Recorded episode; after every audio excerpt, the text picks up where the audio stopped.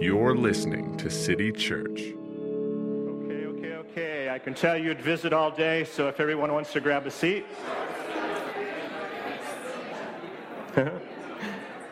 and as you're grabbing a seat, um, I would ask as you came in, one side was handed some little cards that have a Galatians 5 passage. One side did not get those. So if you did not get a little card, would you raise your hand right now? It's going to help you here in the message. There we go. Okay, raise your hand and the ushers will get those into your hands. All right, so obviously we're having a little trouble with projection, so we missed our little lead in, the I Found Joy uh, video snippet. So, um, but if you're like me, it's been a wonderful series, and hopefully you remember that little snippet. But before we get into the last part of this uh, I Found Joy series, I just want to share a few things. One, as I, as I said in our prayer time, it, it is a real privilege for me to be here um, this morning. Um, grateful for all God's doing, and really, with all that's going on elsewhere, really opened the door to be here with you this morning. As I was praying about that yesterday, praying for our time together, um, I asked the Lord if there was specific word He had, and I just want to read to you a, a little short section from first chapter, book of Philippians. Starting verse 3, it says, I thank my God every time I remember you in all my prayers for all of you. I always pray with joy because of your partnership in the gospel from the first day until now.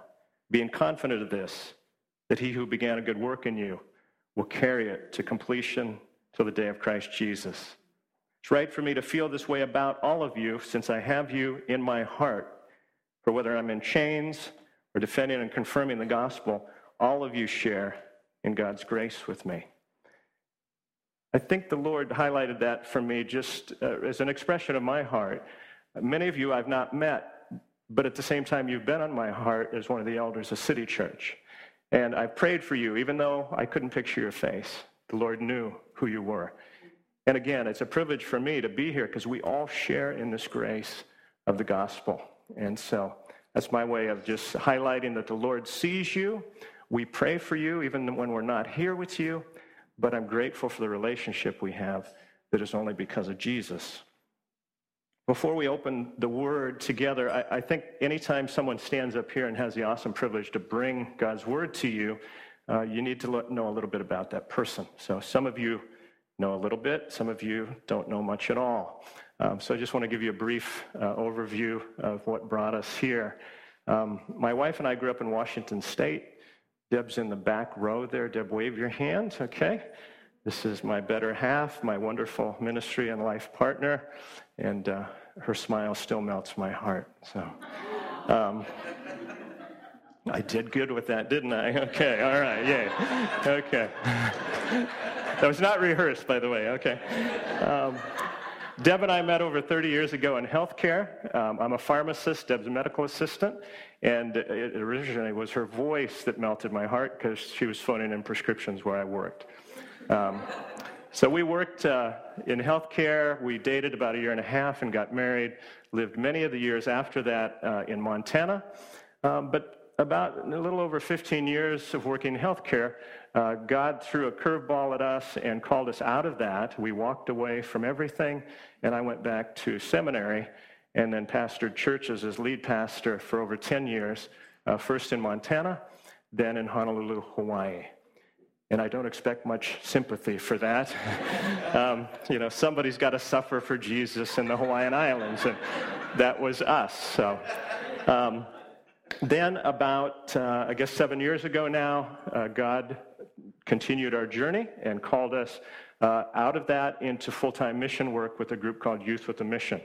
Uh, YWAM is an organization of over 25,000 full time missionaries around the world, and our heart is to provide pastoral care uh, to many of them that work in very difficult places um, and don't have many people there to really encourage them. So, so Deb and I, that's taken us all over the world to over 50 countries in seven years. And more and more of our work now is concentrated from Africa. We were just in South Africa last month, um, through the Middle East and Central Asia to India. So we moved from Hawaii to the East Coast to be a little bit closer, but we also knew God brought us here for something local we didn't know, but that was City Church, and uh, we're very glad to be here.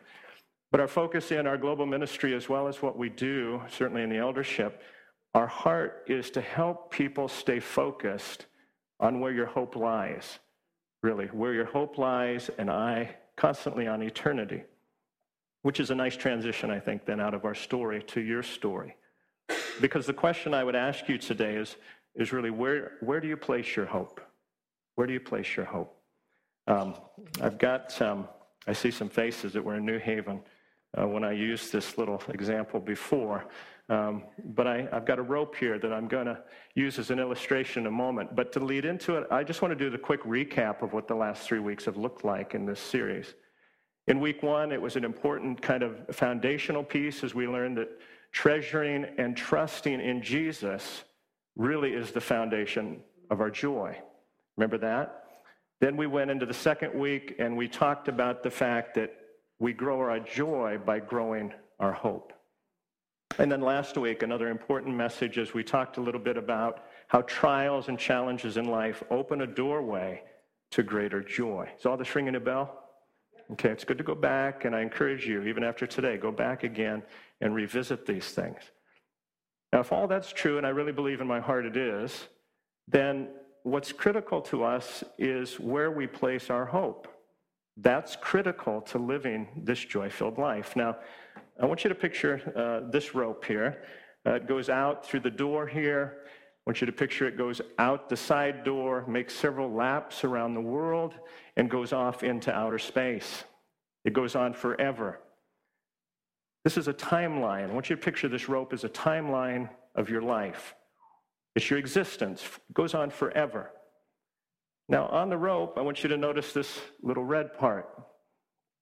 This little red part represents your time here on earth. It goes very quickly, and then we have a whole lot else that goes out into forever. This is your timeline here. This is eternity. And what constantly kind of surprises me and at times really blows me away is that for some people, and maybe some of you today, all you think about is this little red part.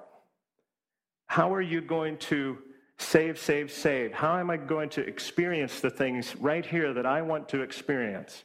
My toys that I want to buy, the places I want to go. Can I travel? Can I eat well? All we tend to do is think about this little part.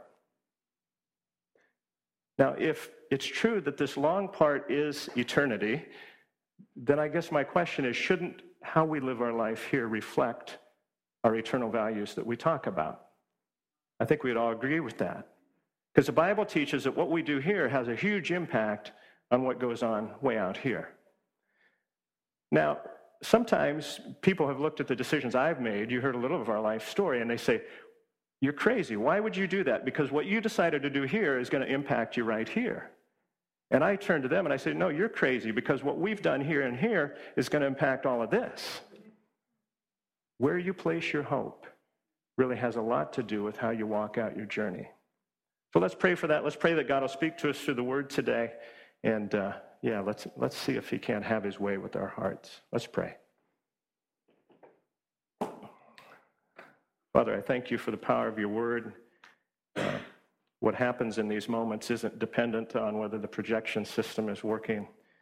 Uh, it's really just the power of your word and your Holy Spirit. And so we acknowledge that right now, and we pray that you open our hearts. And I pray especially for those that may be here that uh, maybe this is all brand new to them. And I pray, Lord, that you would help me communicate in a way, and your word would penetrate their heart in a way that they can see your affection, your constant care, and you're seeing them day to day. You care about their life, and I pray they can sense that now. Speak to us, Lord, not my words, but yours. In Jesus' name, amen. Now, if you watch any TV at all, you know that reality TV shows have become absolutely huge. And these shows all trace their roots back into the late 80s and the early 90s when shows like Cops, MTV's The Real World hit the scene. And then that whole thing really gained momentum when Survivor came out in 2000. CBS multiplied the success of that show with The Amazing Race and Big Brother. MTV followed with the Osbournes. NBC, yeah, there's a, oh, it gets worse. It gets worse. NBC didn't want to be left out. The Apprentice, Biggest Loser, Fear Factor, all NBC products. And then Fox launched the hugely successful American Idol. Not to be outdone, NBC came out with The Voice. Cable TV got involved. They came out with shows like Dog the Bounty Hunter, Growing Up Gotti, Trading Spaces, Miami Ink. I even found one called My Big Fat Disgusting Fiance. Okay? Just incredible, incredible stuff, really. Hundreds of TV shows, reality TV shows out there today. You'll recognize these. Keeping Up with the Kardashians. The Apprentice, Duck Dynasty, Cake Boss, America's Got Talent. I can tell you all have your favorites in here. The Amazing Race, Jersey Shore, Dancing with the Stars, So You Think You Can Dance, Top Chef, Shark Tank, Deadliest Catch, The Real, right, The Real Housewives of You Fill in the Blank. and everybody's favorite, here comes Honey Boo Boo, okay? So I, I, could take up the entire service just naming these. This is just a little bit of it. A couple of the ones I found even more unusual. Please don't tell me any of these are your favorite. Vanilla Ice goes Amish. Naked and Afraid. And I cloned my pet. Okay, just incredible kind of things out there today. Now, how many of you have seen the uh, reality show Extreme Makeover? Okay, Yep, a number of you. Now, the original started back in 2002, later surpassed by maybe what more of you are familiar with, which was Extreme Makeover Home Edition. But the original Extreme Makeover depicted real life people, men and women, who would undergo this total transformation, an extreme makeover. Remember that? I mean, it involved plastic surgery and exercise, hairdressing, wardrobing, everything. And the episode would conclude with the individuals return to their families and friends and showed the reaction of their loved ones.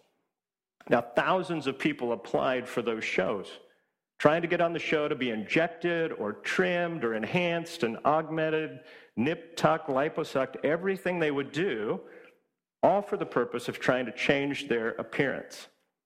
And this idea of a physical transformation, it captured the heart of America, became a huge show. Now, why do, we, why do we get engaged? Why are we kind of caught up in that kind of stuff? Why do we like it? I think it's the visual. We get to see a change. We see the before, we see the after. We think it gives us hope. But I think that this whole extreme makeover concept just scratches the surface of something that's much deeper within us. We want to be different people. We want to be better. We want to feel good. We want fulfillment. But in our culture, what we do when we want to be better is we tend to change the outside as opposed to the inside. Okay, that's our tendency. We want to be better, so let's take care of all the external stuff. Now, I think we've probably all watched these shows, and it can be easy for us to point at these people who have gone through this kind of outer transformation and poke fun at them. But as soon as we do that, I think we ought to ask ourselves, what do I do to make myself feel better about myself? Now, some go shopping, some drink, some exercise, some drown themselves in TV or video games or Facebook, some work too much, some eat. I think mine used to be working too much. I've kind of grown out of that, thank goodness. Um, but these days, it, it probably would be eating for the wrong reasons, eating too much. Sometimes after a real stressful day, I just convince myself that what I really need is some carbs, okay? So I, I drive right past the organic food market, straight to Cold Stone, right? I, the ice cream is what's going to really make my day. Now, I'm not alone in this, right? Or any of you, you're, you're identifying with something in your life. But the bottom line is, it really doesn't matter if it's Botox or if it's Haagen-Dazs. What we're pursuing is to feel better. And these outer makeovers, these feel betters, they just don't fully satisfy. They gratify for a short period of time, but the outer makeover, the eating, the, the better house, the car, whatever it is you're trying to change in your external world feels good for a little bit, but it won't satisfy in the long run. What we reach for for hope, it doesn't last. I remember watching one of those extreme makeover shows. I watched this woman had her whole outer world transformed, and I thought, you know, at the end of the day, she's still the same person inside.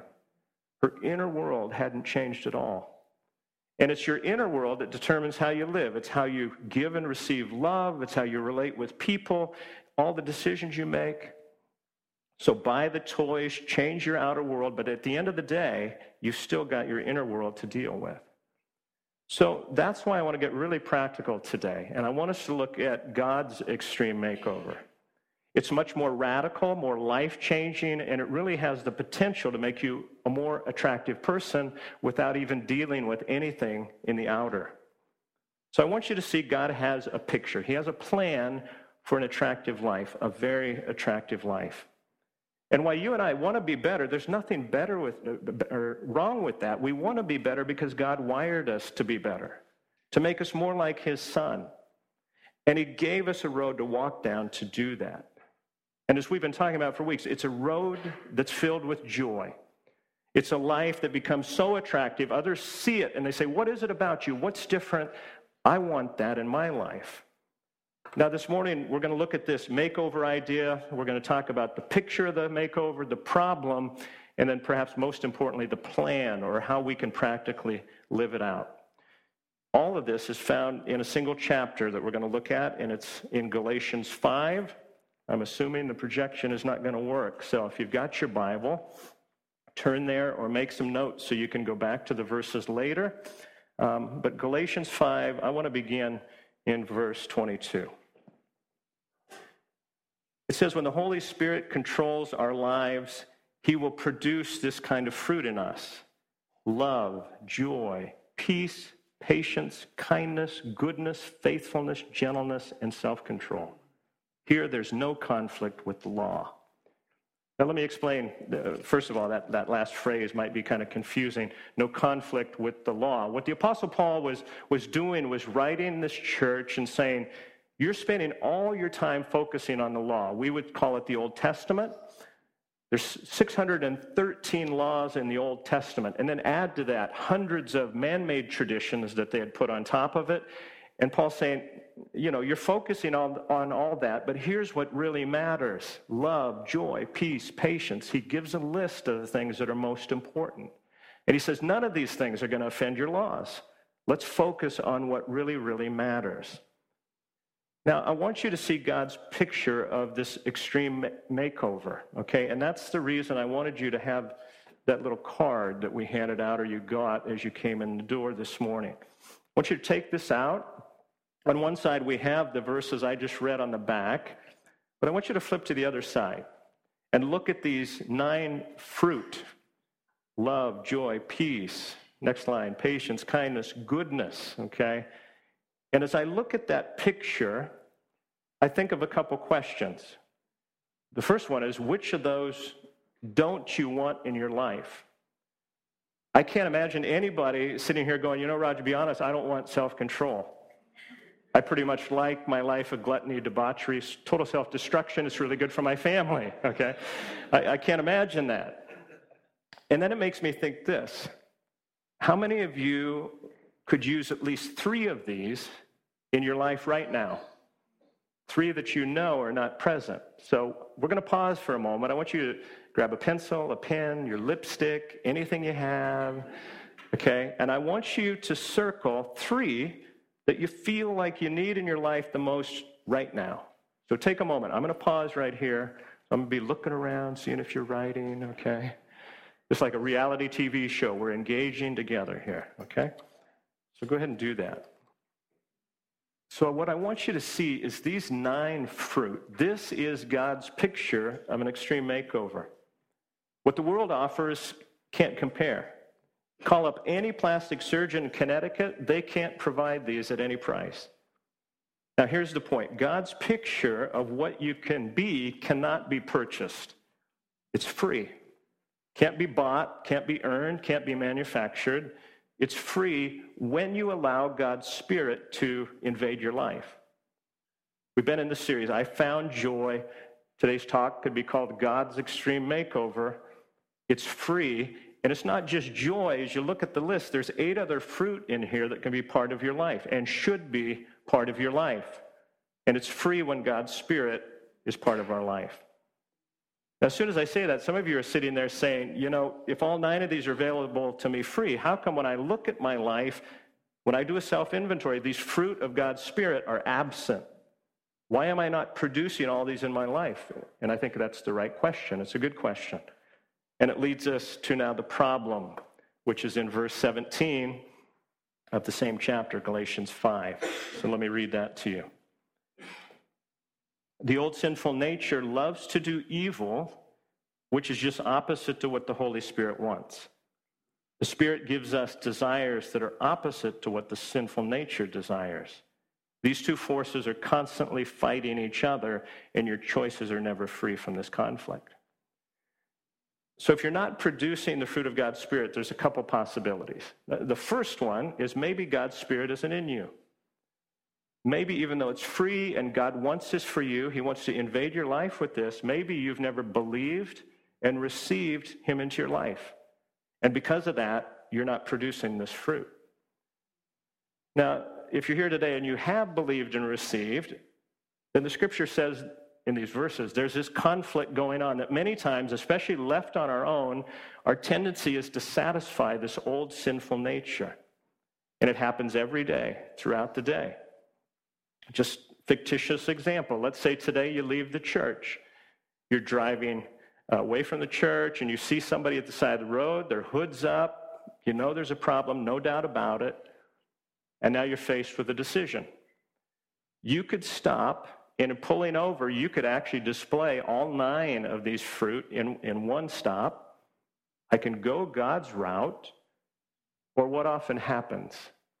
All of a sudden, we begin thinking about many things oh, you know, I've got, I've got to get to lunch. I'm so hungry, and my friends are going to be waiting there for me. So many people leaving church, somebody else is going to stop. Okay, that's what's going on. But then we begin to justify it by saying, I'm in this lane. It's so dangerous to get over there. I shouldn't do that. I'm putting somebody at jeopardy. I shouldn't. And we, what do we do? We talk ourselves out of it. We're convinced somebody else is going to help, so we don't. We drive on. Totally fictitious. I know this never happens, but it's an illustration of how God's way and our old sinful nature collide. That's the problem. And the verses in Galatians 5 say there's other kinds of fruit reflected in this internal ugliness. We can call them the bitter fruit of the selfish spirit. Here's what the Bible has to say, starting down in verse 19. When you follow the desires of your sinful nature, in other words, I'm not going to go God's route, I'm going to go with my sinful nature. Your lives will produce these evil results sexual immorality, impure thoughts, eagerness for lustful pleasure, idolatry, hostility, quarreling, jealousy, outbursts of anger, selfish ambition, divisions, the feeling that everyone's wrong except your own little group, envy, drunkenness, wild parties, and other kinds of sin. Now, some of you listen to that and you go, wow, you just described my family. or maybe you're thinking, those are the chapter titles in my autobiography, right? Okay, we can read that and identify with that, but it's just a graphic picture of what happens if I don't let God's Spirit to control my life. You know what I'm capable of in my own life when I don't allow God's Spirit to control my life? I'm capable of me. And some of that stuff inside is not pretty. Sinful thoughts that come up things that come to mind that I don't want to do, or things that I do want to do. It can be an ugly place. Now, if I can be transparent, now let's talk about you. Okay, you probably are capable of some ugly things too. We all have this conflict going on inside. And that's why we all need this inner makeover. But the good news is we don't have to stay at this problem stage if we don't want to. We can move on to the most important application piece for us today, and that's the plan. And it's a great plan. It's a great plan because it's God's plan. Verse 16, same chapter, says this So I advise you to live according to your new life in the Holy Spirit. Then you won't be doing what your sinful nature craves. Down to verse 25. If we're living now by the Holy Spirit, let us follow the Holy Spirit's leading in every part of our lives. Okay, so there's the plan. What I want to do is unpack that and let's, let's make it practical. I, I want to give you, in a way you can remember, ABC. Okay? I want you to apply these steps, memorize these steps. Going to try and make it easy to remember. Let's talk about how we can help God's extreme makeover get started in our life. So, literally, A, the A, we start here, act as if God has given you these gifts. Act as if God's given you this fruit of the Spirit. Because if you have a relationship with God and He's filled you with His Spirit, then love, joy, peace, patience, kindness, goodness, gentleness, faithfulness, self control, it's all available to you. So, what that means is I can go through life and I can see love produced in my life like I've never experienced before. What that means is that I can have greater joy in the midst of the chaos that I seem to walk through in life. That in the fast paced uh, kind of society we're living in with all the to do lists and all the pressures, I can have peace in the midst of what I'm going through. Act as if. Because if what God says is true, that we receive His Spirit when we receive Christ as our Lord and Savior, and that God's Spirit can produce this fruit in us, then we can assist the makeover if we act as if those fruit have been given. Now, I'm going to lose some of you on this acting part. In fact, already in your mind, a few of you are debating me on this. So hang with me for a few minutes. Let me try to explain what I'm trying to say. When I was 10 years old, my dad allowed me to drive his car. We had a Ford Mustang. It's a nice car. Okay. He would let me drive the car. Not alone. He was in the car. And not only was he in the car, he was at the wheel, and I was sitting on his lap. Okay. Anyone else do this growing up? Okay. Okay, sit on the lap and drive. I would be on my dad's lap and I'd drive the car with him. Now, was I really driving? No, no, I wasn't driving. I'd sit on his lap. Once in a while, he'd let me take the wheel, and just for a few seconds, he'd let go. And I felt like I was driving, becoming more natural to me. He was cultivating what it would be like to be a driver. And my dad's presence there was producing me a driver. I was acting as if. Now, let's get into your own home and use an example. Let's imagine there's a neighbor on your street that you don't like. I know, again, pure fantasy, but just go with me in the story, okay? Um, a neighbor you don't like. Now, the neighbor knows you go to City Church because you participated in an iHeart Bridgeport project or you host a community group. Somehow or another, they know that you go to church. Now, you look at these, this list, these fruits of the Spirit, and one of them says kindness. But you don't feel any kind of kindness for this neighbor. You don't want to express kindness. So, what I'm saying is, you act as if you were kind. It may not feel natural to you. Because what's natural if we don't like our neighbor? Okay, we might want to drive on his lawn or egg his house or, uh, you know, put a for sale sign, order pizza, have it delivered. I, at least I, am told that's what people want to do. I, I don't know. But, um, but what I do is I move in the opposite spirit to what I'm feeling. I act as if I'm kind. And as I take these steps, I'm doing the possible, and God's Spirit begins to do the impossible. And with those acts, He begins to mold me and shape me, and eventually it becomes kind of a natural reflection of God's Spirit in me. Does that make sense? Deb and I, in our first ministry in Montana, we had a couple that just constantly seemed to make life difficult for us. They had a complaint, they had a gripe. We just we couldn't do anything right. And I felt anything but kindness towards them, coldness maybe, but and especially if it affected my wife, I would see how it would affect her, and it was just really hard. But I knew that one of the fruit of God's Spirit in the midst of all this thing was kindness. So I decided I needed to act as if I could actually be kind to them. And I found as I did that and I practiced kindness, even when they would come back with something, slowly it became natural to show kindness to a couple that really were very, very difficult. So you just do it, and God will do the work inside. Now, the B, at the same time, I'm acting as if God has given me these fruit. I believe, the B, believe God is the only source of a true makeover. Okay? Because if I don't believe God's the only source, then the A just becomes an act. We'll just continue to act. Okay? But if I believe that these steps I'm taking, that God is the only source of this, He will empower me and He will help me to keep making the steps. But if you don't do that, until that happens, here's what will happen you'll keep looking in your outer world to make change instead of letting God change your inner world. I recently heard a joke about a guy who had retired. He'd lived in Minnesota and he moved to Florida. He was living this wonderful retired American dream laying out in the sun, going to the beach, exercising. Lived in Florida for six months, then he died. So they shipped his body back to Minnesota, had a funeral, open caskets. Some of his friends came, and one guy looked in the casket, sees Fred laying there all toned and tanned, and he says, Whoa, Florida did Fred some good. Now think about the implication of that. Okay, here's the point Fred had a Florida makeover, right? He looked good, but he was still dead. You can believe Florida is the source. You can believe surgery is the answer. A better spouse is going to solve your problem, a better home, a different job, whatever it is. But once you get it and don't have God's Spirit, you're still dead inside. And love, joy, peace, patience, all these fruit won't be a part of your life. Now, Jesus tells us he is the source of this kind of makeover. It's in John 15. Love these verses. John 15, starting in verse 4. Jesus said, Remain in me, and I will remain in you. For a branch cannot produce fruit if it's severed from the vine.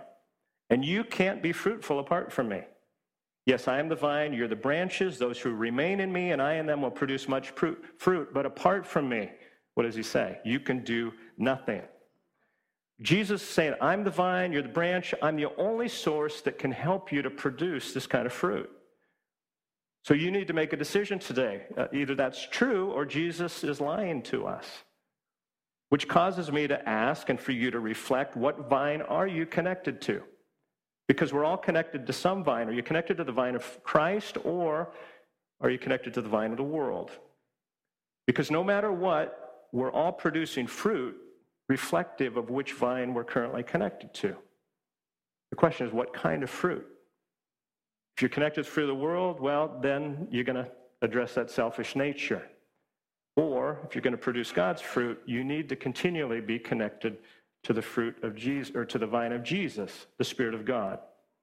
I'm acting as if I've been given these fruit and I'm believing God is the source for the makeover. But then we got to get the C in here, the C. Ultimately, I would choose God's way, see, choose God's way at every encounter. Now, this isn't easy. As a matter of fact, if you've grown up in the church, you've been around the church for a while, this is what we mean when we say live by the Spirit, walking in the Spirit. I'm choosing God's way at every encounter. That's what it means to mature in Christ, that it, be, it eventually becomes this thing where it's not even a conscious decision. We just understand what we're to do. It becomes more and more natural, and it makes you more and more attractive. People are intrigued by what makes you tick. Now, I think a lot of people don't choose God's way because, frankly, they just don't know God's way. Okay, makes sense, doesn't it? Um, you don't choose it because you don't know. If I go to a restaurant and I sit down and the, the waiter comes and says, What do you want? And I don't know what's on the menu, okay, I'm going to say, I don't know. I don't know what you've got. I can't choose till I know what you've got. Okay? So, what I want to challenge you to do is to memorize Galatians 5. You can pull that card out again. Galatians 5 22, 23. Okay? If, if I did a quick survey, I would guess maybe 10, 15% of us in here could right now just boom, boom, boom list all nine fruit of the Spirit. Okay? I see a couple of you raising your hand. There we go. Okay, but no, I think to be able to really apply this and know what your choices are, you got to memorize this. And already you're saying, I can't memorize. But why should I memorize? Well, because it begins to be a filter. It's a filter in your mind. It begins to come out in your vocabulary, seeps into your heart. And pretty soon you find that you're making the right choices. Okay? Some of you, again, you're just convinced you, you can't memorize anything. I, I know because I talk to many people who say that. But when we think about all the useless information we've memorized, all of us have, we can do this. I mean, guys, what station is ESPN on your, on your TV? Okay. Yeah, you know. Okay. If I say what channel's uh, Fox, you know that. Okay. Ladies, you're, you're not exempt to this. You know, you've memorized all kinds of recipes or the sales dates at Macy's or I don't know. Some, there's something that you've memorized. And when I think about my own mind, which is kind of a scary place, I think of all the useless stuff that I've memorized. When I was a kid, McDonald's had a jingle about the Big Mac. Okay, I memorized it. You know it, some of you know it. Two all beef patties, special sauce, lettuce, cheese, pickles, onions on a sesame seed bun. Okay? This, this 40 years ago. Any of you remember this thing? Okay, good. I'm not the only one that old. Okay. Um, but totally useless information. I've never used it, but I've never forgotten it. Okay? And when I go to McDonald's and I want a Big Mac, I don't walk up to the window and say, well, give me two all beef patties, special sauce. But, you know, I don't do that. I just say, give me a Big Mac. Now, I'm suggesting to you that if you will memorize God's word and it's in your head and it comes out your vocabulary, uh, you'll find that It'll seep into your heart, and pretty soon it seeps into your actions. Because every day we're forced with decisions we've got to make. And it begins to be easier to choose God's way when you know what's available. If God is using this ministry in your life, we would love to hear from you. Email us at mystory at ourcitychurch.org. For more information about the church, visit www.ourcitychurch.org.